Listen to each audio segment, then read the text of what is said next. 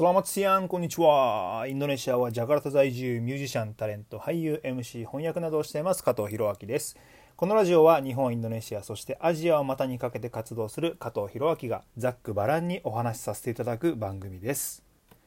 さて今日はですね、先日出演しました はちじゅういってんさん、はちじゅういってんさん エフエム J-Wave ジェイケー Radio 東京ユナイテッドに出演したお話をしたいと思います。ごがつにじゅういちにちの、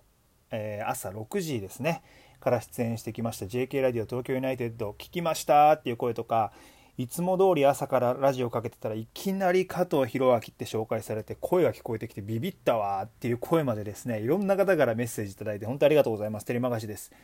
個人的にはですね、昔からよく聞いてたジョン・カビラさんね、この ディージェー のジョン・カビラさんと直接お話できたことがすごく嬉しかったんですけれども、まあね、出演時間としてはごふんきょうという短い時間でした。その中でもインドネシアのシティポップを取り巻く環境っていうのを少しお話しさせていただきました。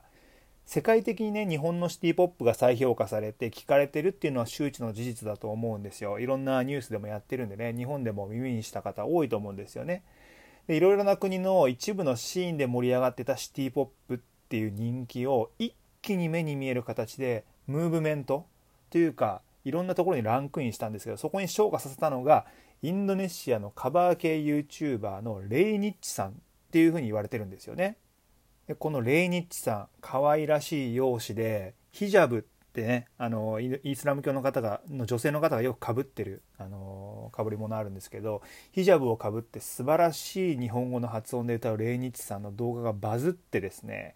世界各地のストリーミングサービス Spotifyとかでですね、松原みきさんの Stay with me 真夜中のドアが軒並みチャートにランクインしたんですよ。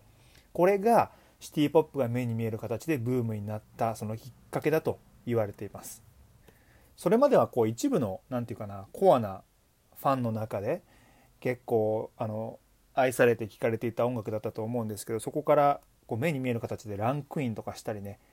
した形っていうのは、このレイニッチさんが火をつけたんじゃないかっていうふうに言われてます。このあたりの流れはですね、僕も大好きな YouTuber、YouTube チャンネルのミノミュージックに行って解説もされているので、ぜひぜひ YouTube とかで見てみてください。で、えー、先日の ジェイケー ラリオ東京ユナイテッドではこのあたりの流れをかなり駆け足で説明して、さらにこのシティポップの流れを組んだアーティストの紹介もさせてもらいました。それが西ジャワ州バンドゥンのバンドイックバルというバンドです。 アイケーケーユービーエーアールユー って書いてイックバル。このバンドインドネシアからのバンドなんですけれども、日本でも名が知られているバンドなんですよね。ぜひイックバルインドネシアとかで検索すると絶対出てくると思います。で、このミュージックビデオがあるんですけど、ストリートウォーキンっていうタイトルのイックバルのね、えー、とセカンドアルバム「Chords and Melodies」からのいっきょくなんですけども、これを、えー、J-Wave で流させていただきました。個人的にあのボーカルのイックンことイクバル、まあ、このイクバルくんっていうボーカルが作ったバンドなんで、それを日本語読みしてイックバルくんイクバルくん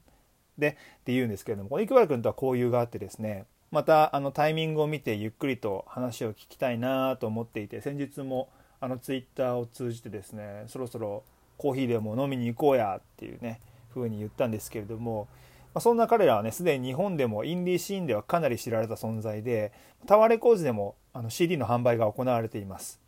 で、日本の音楽メディアなんかの取材もね多く受けていて、かなりあの重要な地位を占めてるなという風に思います。で、楽曲を聴いていただければ分かると思うんですけれども、ボーカルのイックンはもうインタビューでもしょっちゅう言ってるんですけど、山下達郎さんとか門松俊樹さんから大きな影響を受けてるっていうのを常々公言していて、楽曲やアルバムにもその色がしっかりと反映されてるんですよね。で、インドネシアのシティポップはこちらもはちじゅうねんだいにファリズ アールエム とかウタリクマフワといったですねアーティストがまさにこのジャンルの音楽を奏でていて、今回の世界的なシティポップブームに乗っかってですね、インドネシアシティポップなんて言われてプレイリストなどが作られてるんですね。でもそこにですね、音楽系メディアポップハリーニの評論家でライター、ミュージシャンでもあるアント・アリフが、本来これはインドアーバンポップと言われるもので、日本のシティポップとは分けて考えるべきだっていうの主張を行ってたりするんですね。で、ここが面白くて、日本のシティポップを世界的なブームっていうだけじゃなくて、自国の楽曲とかジャンルと結びつけて昇華させようとしているところが、今後へのさらなる発展をね予感させるなっていうふうに思うんですよね。はちじゅうねんだいといえば日本でもシティポップが出てきた時なので、このインドアーバンポップって呼ばれるファリサー・レームとかウタリク・マフワとかが奏でていた音楽っていうのは、日本のシティポップからの影響ってことではなくて、まあ、全体的にそのヨーロッパとか欧米から流れてくる音楽、これにインスパイアを受けて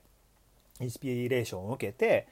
作った曲、インドアーバンポップっていう風に形づけるべきだと。これはシティポップとは違うんだよっていうのがそのアントアリフの主張なんですよね。でこの辺りのこともそのラジオの生放送中にジョン・カビラさんにもあのリスナーの方にも少しだけ感じ取ってもらえたんじゃないかなとは思ってます。ただごふんかんで伝えられることっていうのは限界もあるので、まあ、興味の入り口として少しでもインドネシア音楽に興味を持ってくれる方が増えてたらいいなというふうに思ってます。というわけで、えー、今日はですね、先日 はちじゅういってんさんエフエム J-Wave ジェイケー ラジオ東京ユナイテッド出演の際にお話ししたインドネシアにおけるシティポップ、インドアーバンポップっていうものを改めて簡単にではありますが紹介しました。また音楽系のこともここで話していきたいと思いますので、気になるインドネシア音楽を探すお手伝いができたら嬉しいです。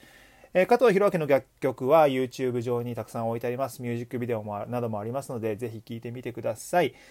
えー、エスエヌエス は Twitter、Instagram ともにひろあき加藤さんじゅうきゅうでやってますので、フォローの方もお願いします。そしてアメブロ毎日のように更新してます。こちらもよろしくお願いします。すべての情報は加藤ひろあきのウェブサイト、ひろあき加藤 ドットコム に更新していますので、ぜひこちらもよろしくお願いいたします。ということで、あなたにとって今日が昨日よりちょっとでもいい日でありますように。お相手は加藤ひろあきでした。テルマガシー。